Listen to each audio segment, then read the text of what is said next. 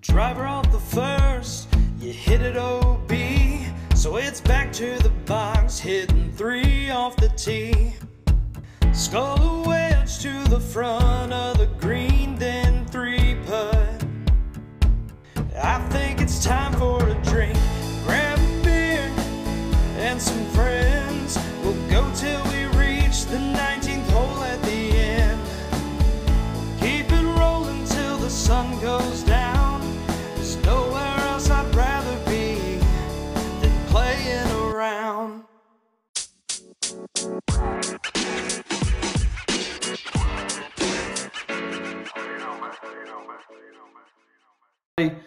Welcome back to the Friars Golf Podcast. Uh, Scott Alphin here with my partner in crime, Matt Lawless. What's up, buddy?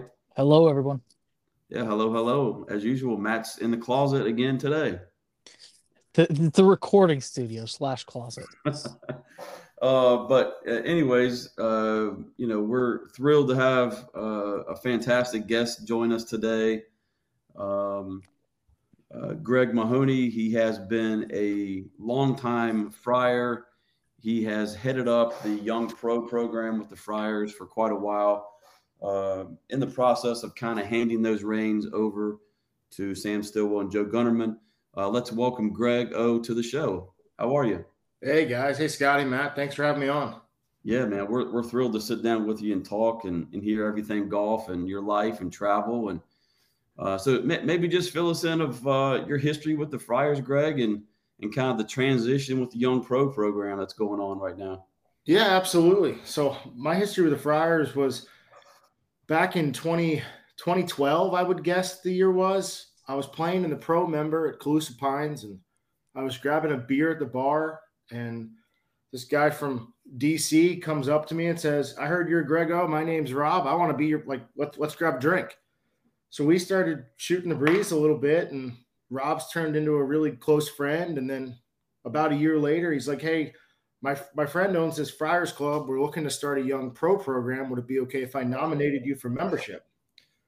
And I was blown away. I said, Absolutely love to. I'm all about meeting new people and especially people that love golf and love to travel and learned a little bit about the organization. And I was part of the Friars Young Pro kind of inaugural class, which was pretty cool.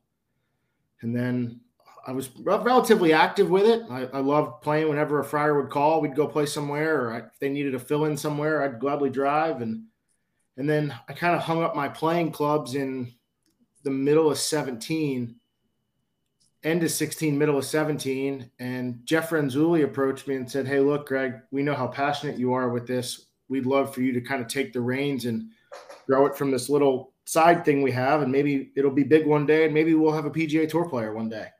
I said, I'd love to. I'll donate as much of my time as I can. And until a day I can't, I'll do it. And we went from, I'm going to guess, 15 active friars that were coming to the Young Pro program to, I think we had 50 one year to the Pro Am, which was really cool to see the membership kind of Yeah, take the program off. Yeah, that's great numbers, Greg.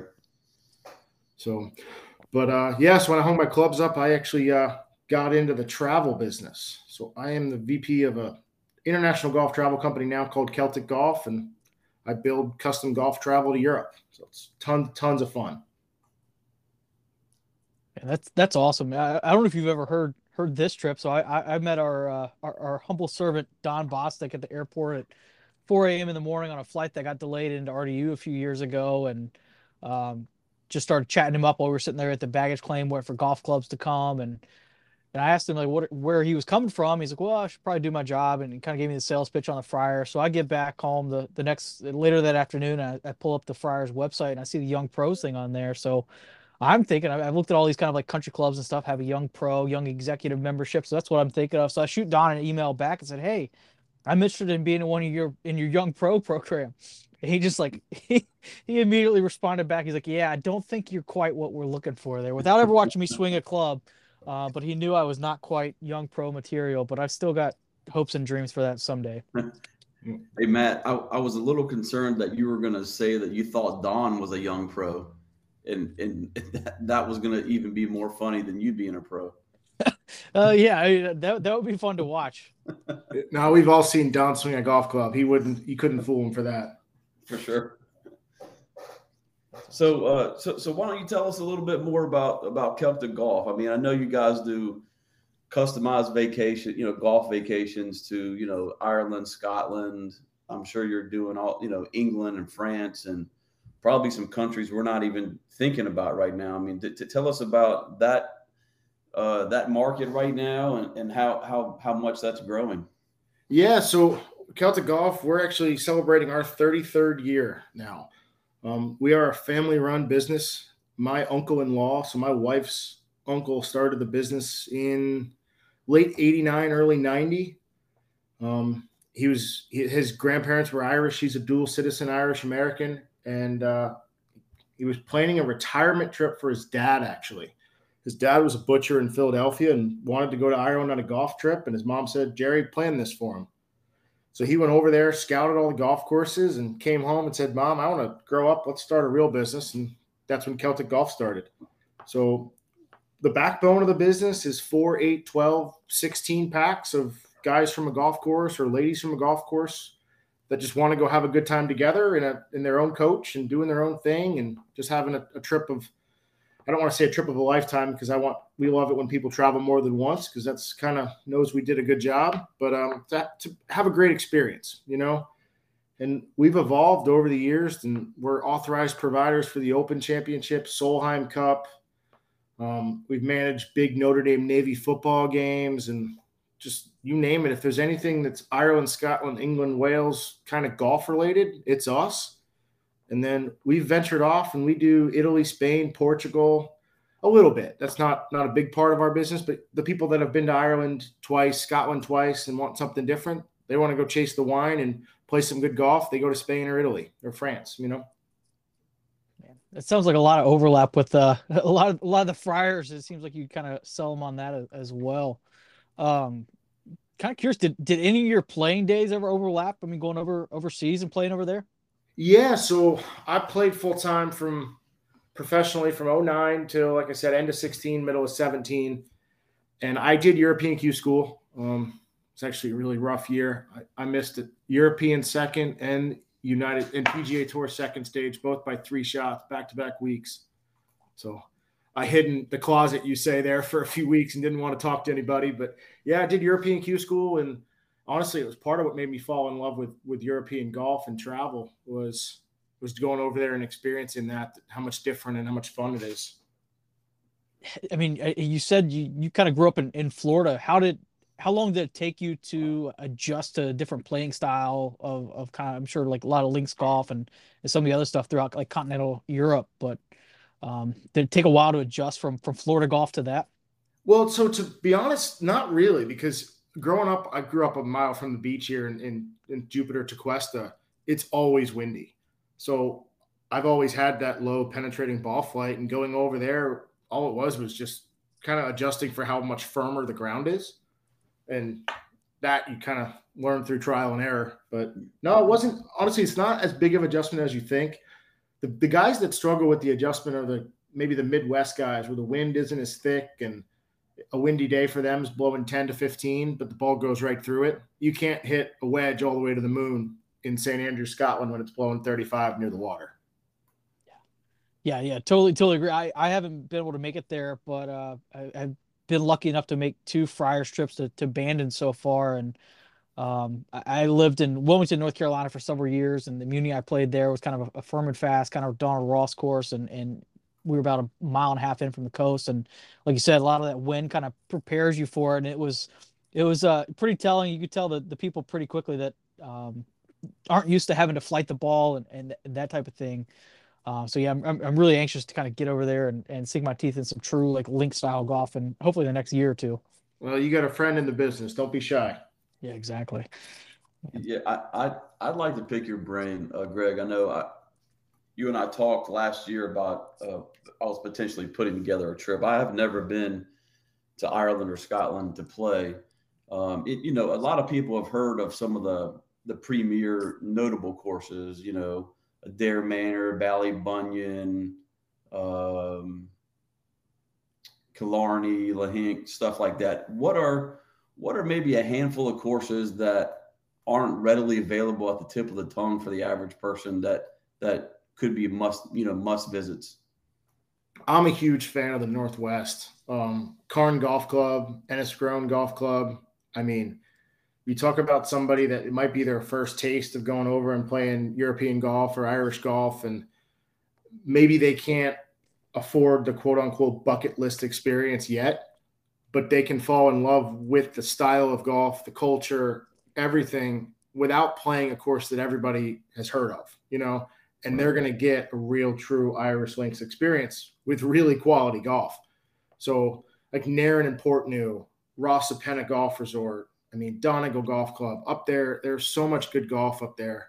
In fact, we we did a Friars trip up there to the Northwest a couple years ago, and they played Carne, Enniscrone, Strandhill, County Sligo, um, and honestly, Strandhill Golf Club, which is one of Eddie Hackett's not as well known golf course, was one of their favorites. So it goes to show you that it doesn't necessarily need to be the Ballybunion type name to really have a great time. Right. And I, I'm just amazed. I, I'm a I'm a huge fan of Tom Coyne. I've read both of his books on Ireland and Scotland. Um, and so a lot of the names kind of are familiar, and I, have been able to wa- kind of watch a lot of the, the No Laying Up series where they've gone over and played a lot of the Irish and, and Scottish courses.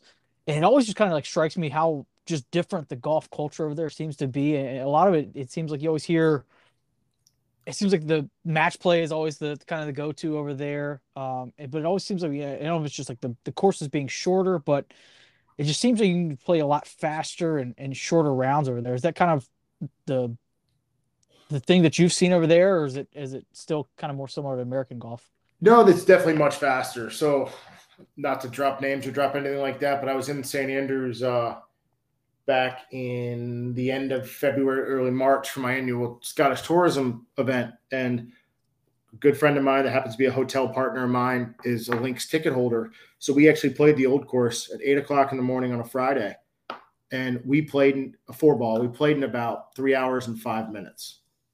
Wow. So when you're walking, that's walking. There's no golf carts. I mean, it's very mm-hmm. walking culture over there.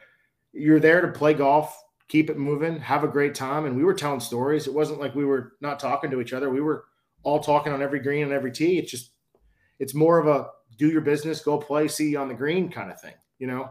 Yeah.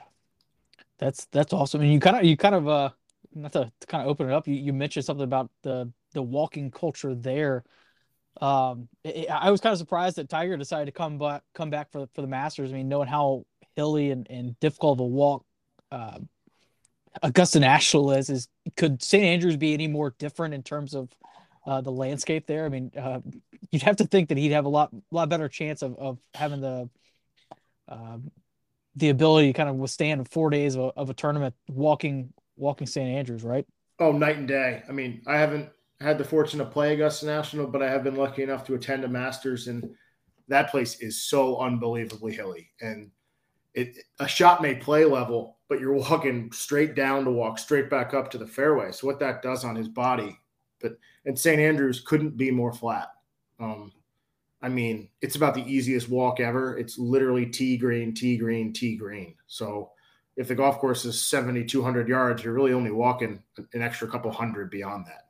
Yeah, and I'm sure it, it, I'm hoping we we had such a weird Masters this year with so much wind on, on Friday and Saturday. I'm really hoping, and knock on wood, that we're not going to see a, a windless Open Championship because I can imagine. Um, I mean, that's the main defense for that course. I mean, it's a the, the fairways are, are pretty wide and um, it's it's not a really long by the professional standards. When you were when you played it in February, what was the what was the weather like in, in February? Oh, it was it was a little chilly. I'll be honest with you. I had uh a sweater on, long pants. I had an Under Armour on, and then I had a, a rain jacket, even though it wasn't raining. I had my rain pants on, even though it wasn't raining, just to help with the wind and the cold. Um, but I don't know. I, I'm going to have to disagree with you, though, with the wind. I'm hoping for a sunny, perfect event because people will be outside having a great time, maybe drinking a pint or two and just loving Scottish, Scottish weather and Scottish golf. So not that I'm rooting against you, but I want some sunshine. Yeah, I, would probably be a little bit different if I if I wasn't going to be sitting on the couch and, and having my coffee early mornings. If I was going to be there with with you folks, uh, I'd probably be asking for about 75 degrees and sunny and, and no wind. So uh, we'll see. And, and I mean, hopefully that that still lends its way to to Tiger. But uh, kind of along that same track line, like if just kind of want to pick your brain. I mean, I, I haven't haven't been. What is the the typical season for for Celtic golf? And I mean, does the does the golf travel industry to Ireland, Scotland every ever truly stop, or you just kind of? I'm sure probably dwindle some in the winter for, but there's still got to be some sickos like myself that like to go and, and play golf in the middle of the winter over there. Yeah, no, absolutely. So I mean, season, season, height of season would be your kind of May 15 to October 15 range, and that's when everybody, for the most part, it's they're planning their summer vacations. Or for our northern pros, it's kind of the end of the season event, or for our southern pros, it's the start of the season. They bring their members over, you know. But you'd be surprised the access you can have going over there in November, February, March. So I'm an authorized provider for Old Course tee times, and I get a block of those from April through the beginning of October, right? But if you travel over there in November, December, uh, January, February, March, you can play the Old Course for a lot more accessible. The ballot is almost not. I don't want to use the word guarantee, but it's pretty darn close. Pretty good chance you're going to get be successful if you're in St. Andrews for like a week, and you play off mats on some of the courses. But honestly, it's it makes it so it's just fun. You know, you carry around a little one foot mat and it's only in the fairways. You can hit it out of the rough, and not a, we don't hit that many fairways anyway these days, so you're rarely ever using the mat. Man, that, that sounds like a, a, trip. I mean, have you have you personally done the, the, I mean, I feel like it's kind of a rite of a passage to to do the the, the St. Andrews camping out early morning, trying to trying to get that tee time. Have, have you actually done that yourself? I've I've been there with clients that have done it where they wanted to have the experience. And I went out as they got ready because I mean, nowadays, if you're there in August, you're lining up at I mean eight, nine, 10 o'clock the night before. And it's very good. It's an unbelievable honor system. So if there's four of you and one of you needs to use the restroom, you just go and you come back and you get in your place in line. You know, wow. you can go grab a sandwich or maybe bring a little fifth of whiskey and keep hmm. yourself warm all night. And it's people they tell stories about how they've met lifelong friends in the singles line at the old course, and it's one of those things I think every true golf dork should do in their life. Yeah, that's I, have had some some pretty interesting kind of experiences along those same lines. Um, any anyone who's met me knows that I like to talk. I, have never really met a stranger. I'm about as uh, extroverted as they come. So I, have had some opportunities. I played uh, the Kiawah Ocean Course, uh, 2000 somewhere 2019. Got paired up with two other two other guys that, that didn't know each other as well. One guy he vacations there every summer, played the Ocean Course 15, 20 times, something like that. The other guy was a ENT doctor there on a conference. Um, we were walking to the first tee. Here we are at the Ocean Course. They're they're still they're making some changes for the PGA Championship, even that far out. And he asked me, uh, so do you play golf very often? Which I was like, that's that's kind of a weird question. Walking to the first tee of of, of one of the top public golf courses in the country. Um, and I said, yeah, I, I play play quite a bit. Um, asked him if he plays very often. He's like, no, once or twice a year. And I was, I, I knew I was in for an interesting day. I mean, he legitimately had to go into the turn, buy another dozen golf balls, uh, and then we get to the 16th tees. You're starting to turn back to the turn back to the clubhouse, and he turns and looks at me. He's like, yeah, so I know you've you've played a lot of golf where do you think this course is in terms of hardness? Is this a hard golf course? and I kind of let him know, like based based on a lot of the magazines, this is kind of the the one that's considered to be the hardest co- golf course in the United States. And he just got wide eyed, like he he never uh never never occurred to him to even look into anything like that. He just heard heard the name of it and wanted to get out there. But it was is one of those things. I mean, it was kind of difficult playing with him, but it made the the round for me a lot more memorable. Um, I, I don't remember much about the other guy, but I'll, I'll, always remember that that ENT doctor. But yeah, I'm sure you could probably um, have those same experiences playing the old course with with some strangers and, and and really be able to take it in for its its full full beauty. Well, not even just the old course. To be honest with you, like if we're we're doing we run big proams for PGA sections, and we'll put group travel together where it might piggyback. Let's use let's use the Notre Dame Navy football game for example we'll send people to the Notre Dame football game Saturday in Dublin, but we'll then plan golf in different quadrants of Ireland for different groups of 24 or 28. And I'll be, I'll go host one of them, staff will host another one. But every now and then there'll be a fill in day where somebody just doesn't want to play, they're tired. So I'll be the 28th golfer.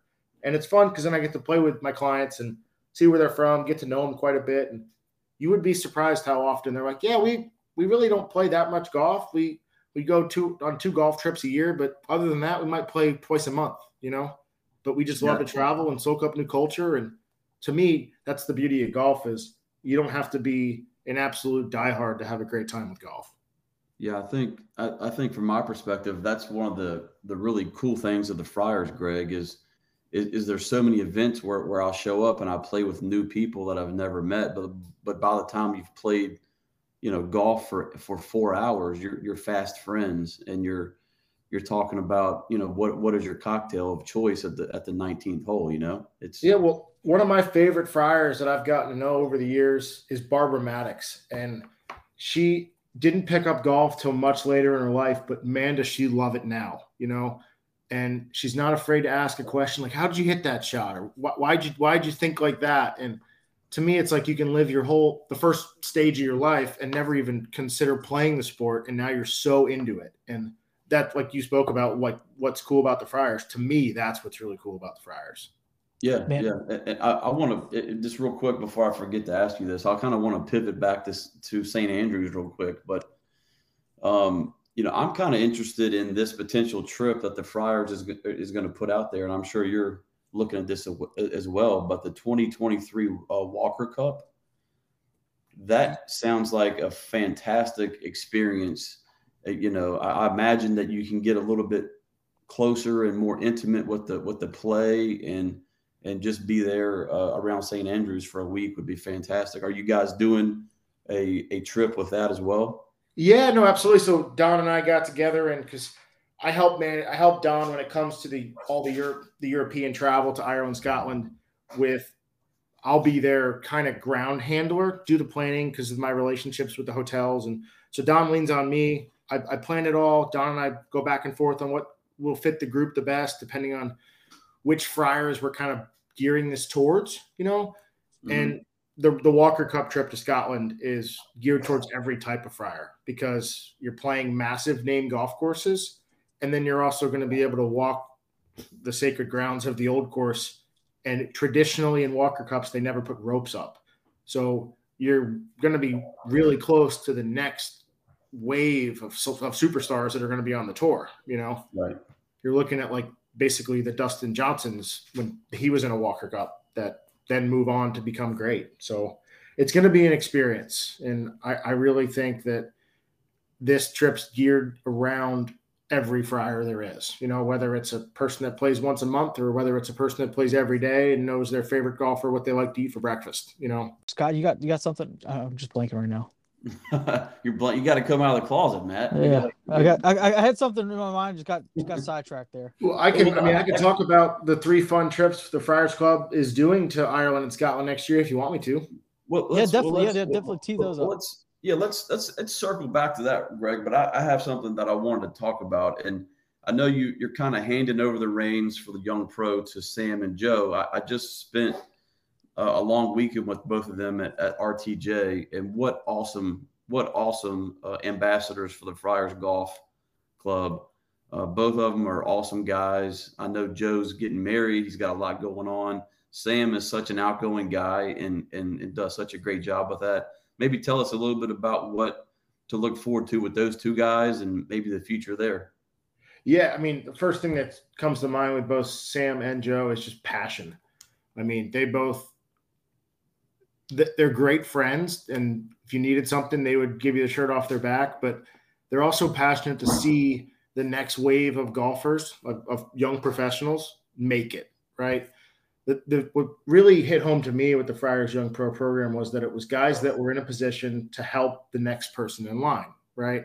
So when I hung up my clubs and was offered to take the reins of it, it was my opportunity to help the next person in line. And work has gotten so busy and and honestly, me being removed from professional golf for five years, I had to be honest and say, look, I don't know the next wave of young pros that well. Joe and Sam were still very much involved in travel, playing events, going to Monday qualifiers. They know the guys and the girls that are on the road.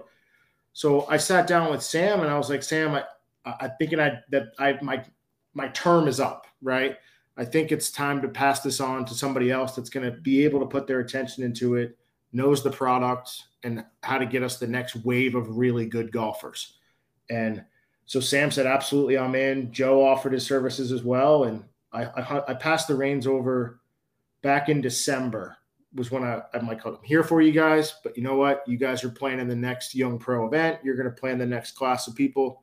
Any questions, don't be shy. I'm here. And they've done a great job. I mean, look at the wave of young pros we've got out there now between Chad Tootin, Brandon Matthews on the on the Korn Ferry Tour. I mean, Brandon's locked up his tour card for next year. How cool is that? You know, we're gonna have a Friar PGA Tour member. So yeah, I think it's I think it's fantastic, and I can't wait to see all. You know, I think all those um, all the young pros are going to be coming to San Antonio for the Friars Club Championship this year. So I look forward to catching up with all them and and seeing seeing all those guys, you know, up close and personal and play some fantastic golf. So that'll so that'll be fun. Yeah, uh, Greg, you mentioned uh, you said you, you hung up the clubs, but I know, I mean, was it just last year you kind of got out there and started playing some of the, like the the was it PGA section events? Yeah, so I, I am a South Florida PGA associate. I should be a Class A. I keep pushing things back. COVID kind of really slowed my schooling down for that because you still need to go through all it's qualifying level one, two, three to become a Class A. It's it's a ton of book work.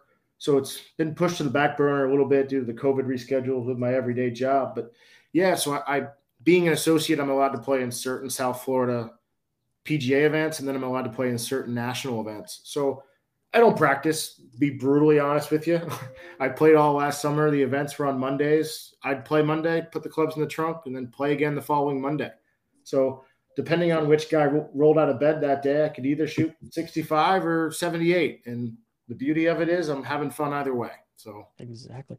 Now, uh, I I obviously know, but imagine if someone was dumb and didn't know what the differentiations are between a Class A and a PGA Associate.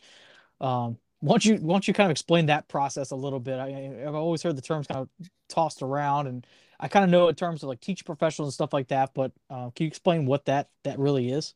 Yeah, yeah. So there's two sides to kind of golf. There's the playing side, which is the PGA Tour, and then there's the teaching, working, facility side, which is the PGA of America. And there's 24 different categories in the PGA of America ranging from an, from one all the way, which is oh man, if the PGA was here hearing me say this, I think one is a director of golf.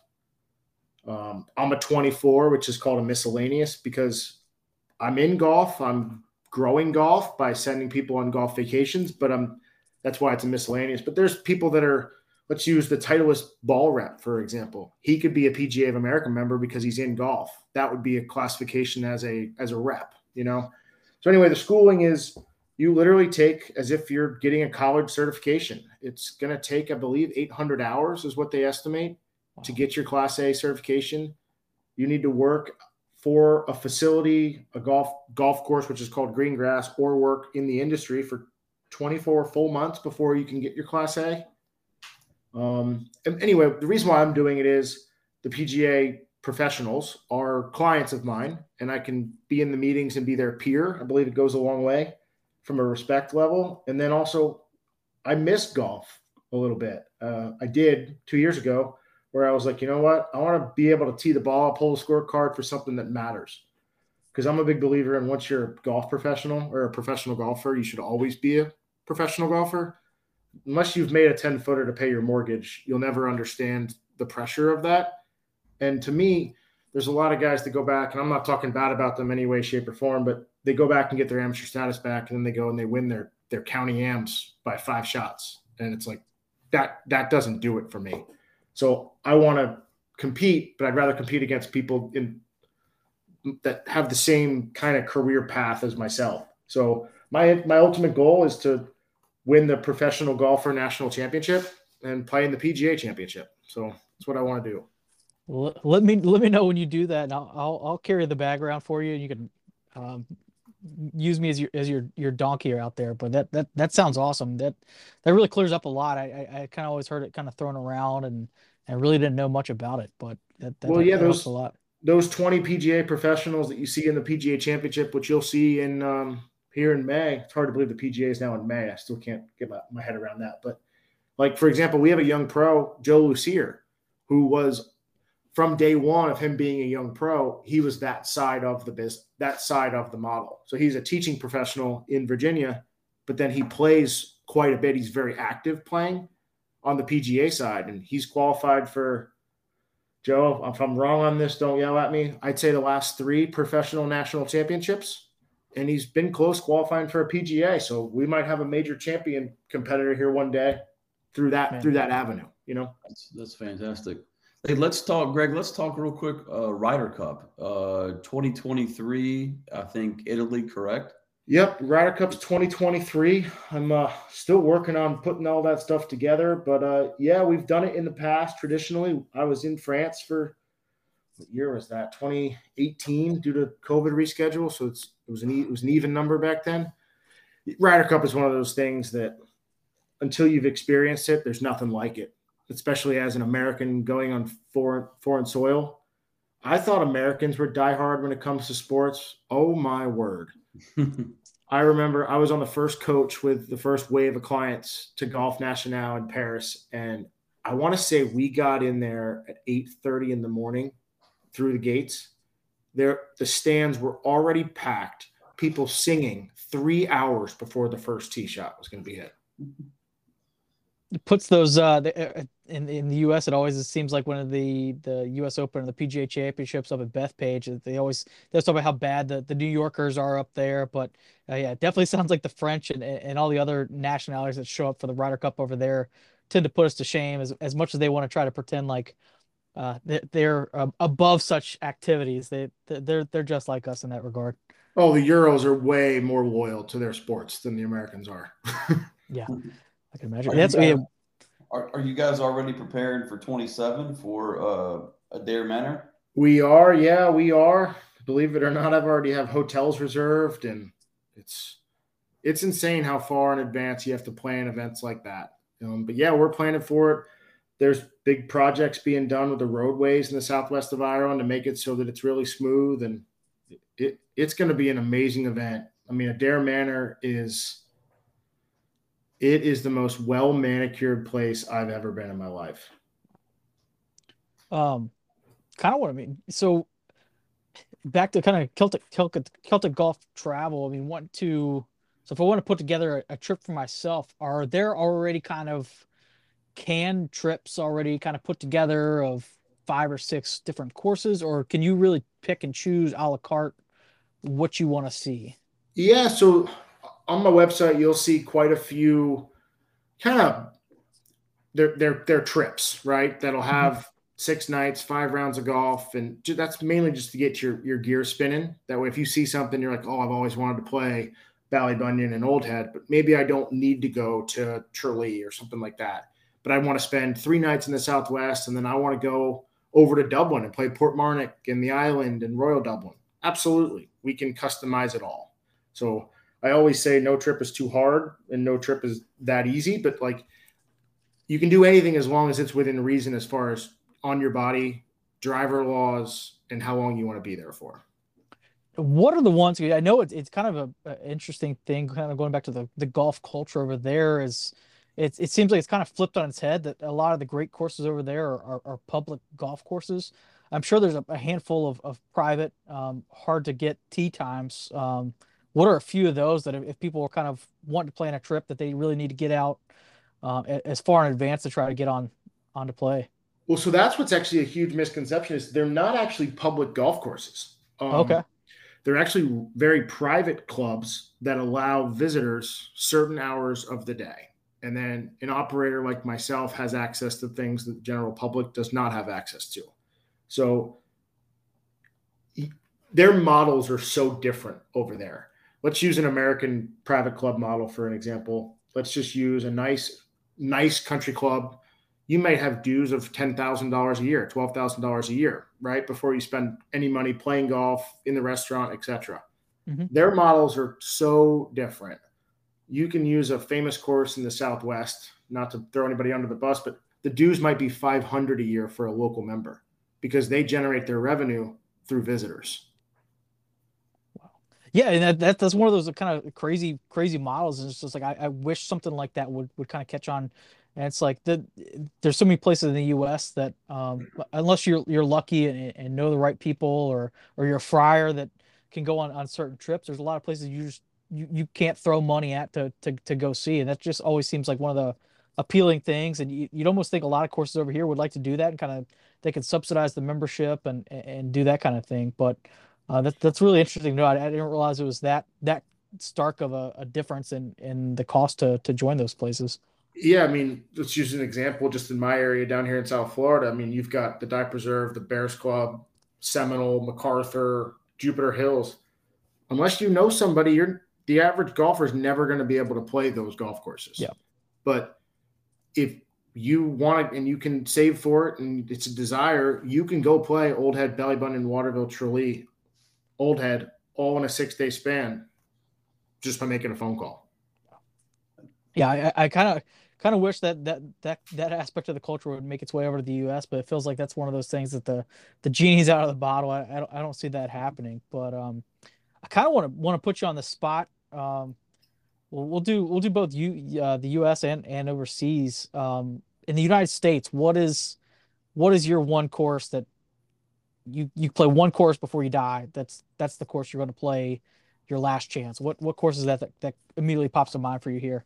Have I already played it, or it can be one I've never played before? Both. I mean, you you do any. Yeah, probably one that you've played before. I'm kind of curious to see what what's kind of stuck out with you. So my favorite golf experience that I've ever had playing in the United States is Calusa Pines. I think that that place is gold. I mean, from when you walk in, the the greeting you get is unreal, and it's not stuffy unreal. It's just Greg, good to see you. How are you? Kind of thing. And the golf course is spectacular. I don't think I've ever been bored playing it, and I've been fortunate to probably play it 20 times. That would probably be the, of the courses that I've played my last course if I had to. Wow. Obviously, I'm one of those guys that's always wanted to play Augusta National. So, of course, I've never played in the U.S. That would definitely be it. And yeah. I know that's kind of weird to say the Tuesday after the Masters, but yeah, that would be it.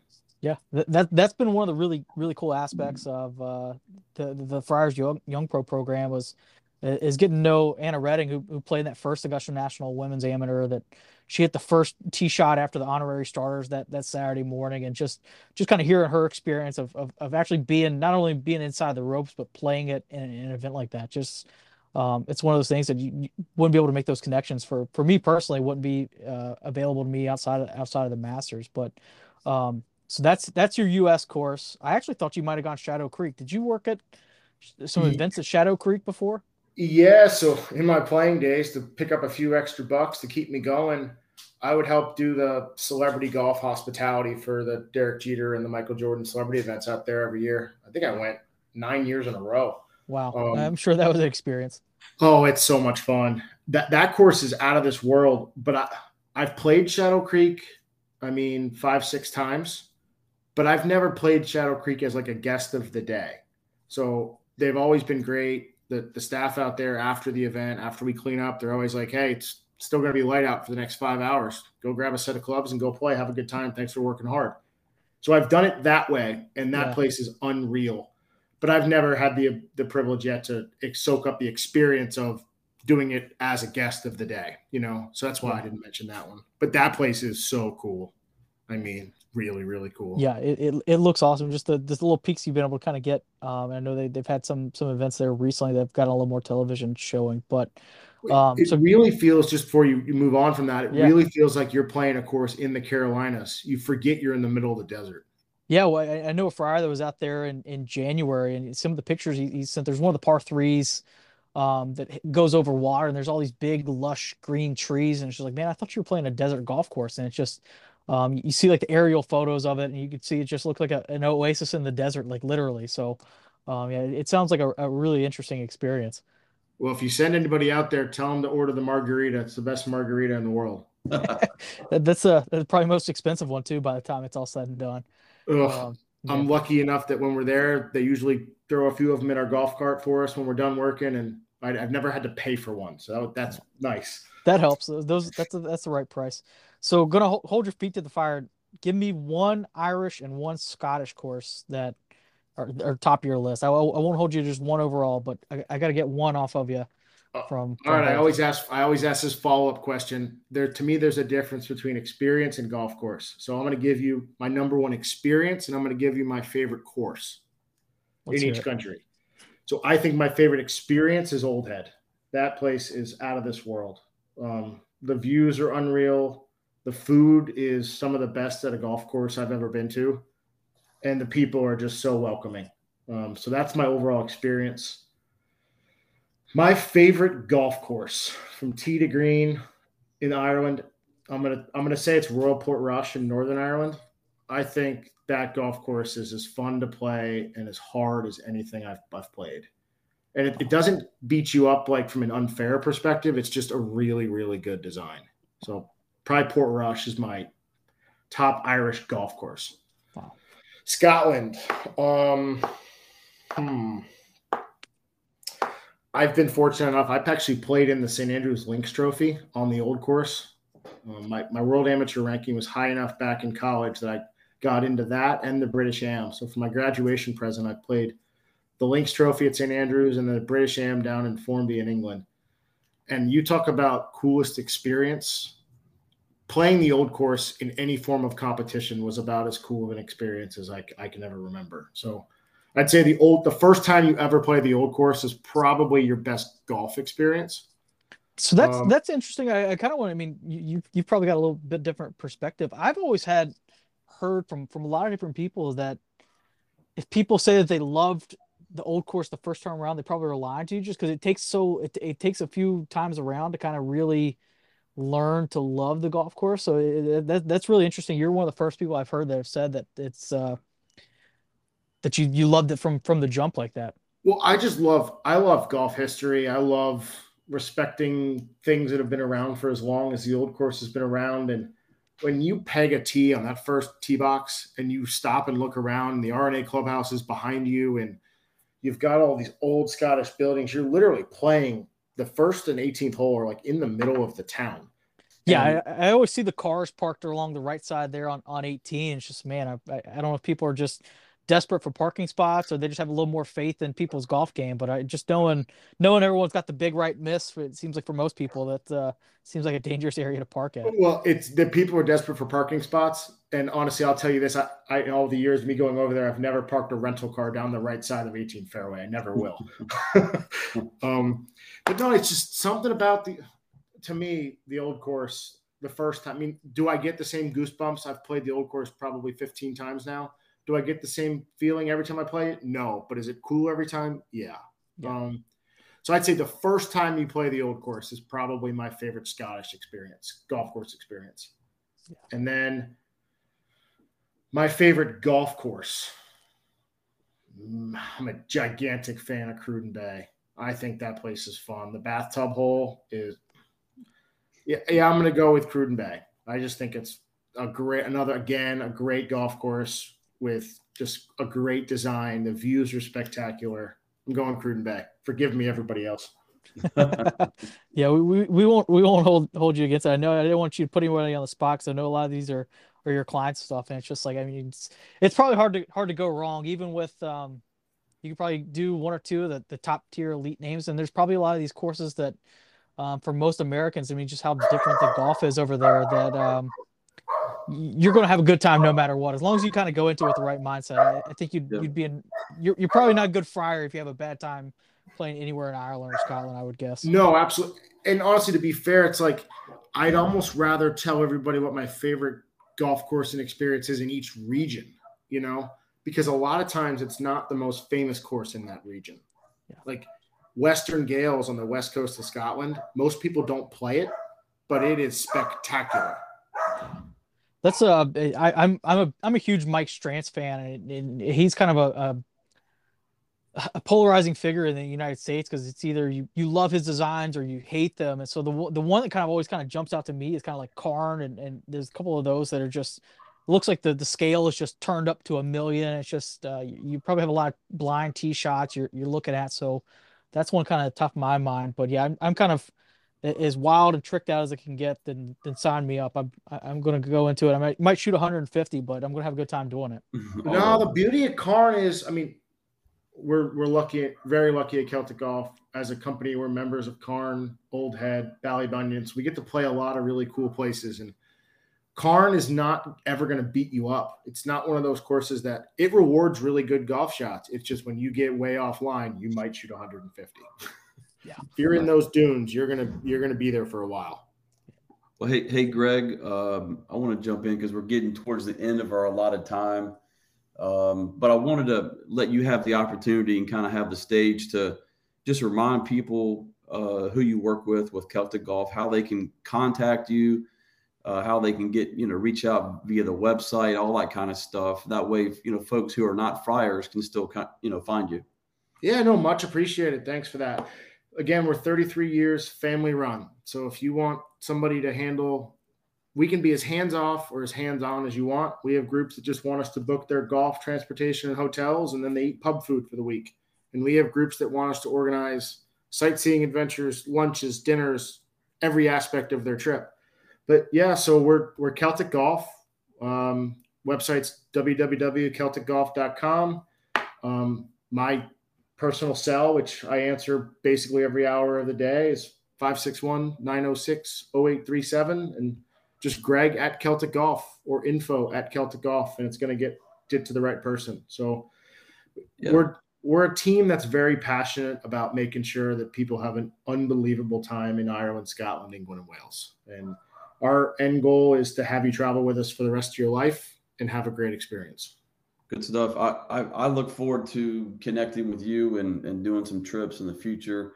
If, if you contact Greg, uh, let him know you heard this on the Friars Golf Podcast. It'd be interesting to find out if we have any uh, any any help with you getting some um, you know new new new business. That'd be fantastic. Um, but on behalf of Matt and myself, Greg, and and the entire Friars Golf Club, we really appreciate your time and, and appreciate everything that you do for our club and for everybody else in the golf world. So thank you so much. No, it's a privilege to be a friar, a privilege to be on the show. And I mean, I, I tell as many good people that make good friars about the Friars Club. And because the whole goal is to, as Jeff puts it, I want to be able to sit at a table one day and tell a story with somebody that I would have never met before and become lifelong friends with them. And I've had the privilege of having that happen, I mean, 20, 30 times probably now, where I can pick the phone up and call somebody that I would have never met without the Friars Club that's now a really close friend. So very very well said, and we're going to end it with that because that's that that's what it's all about. So again, Greg, thanks a lot. We appreciate you.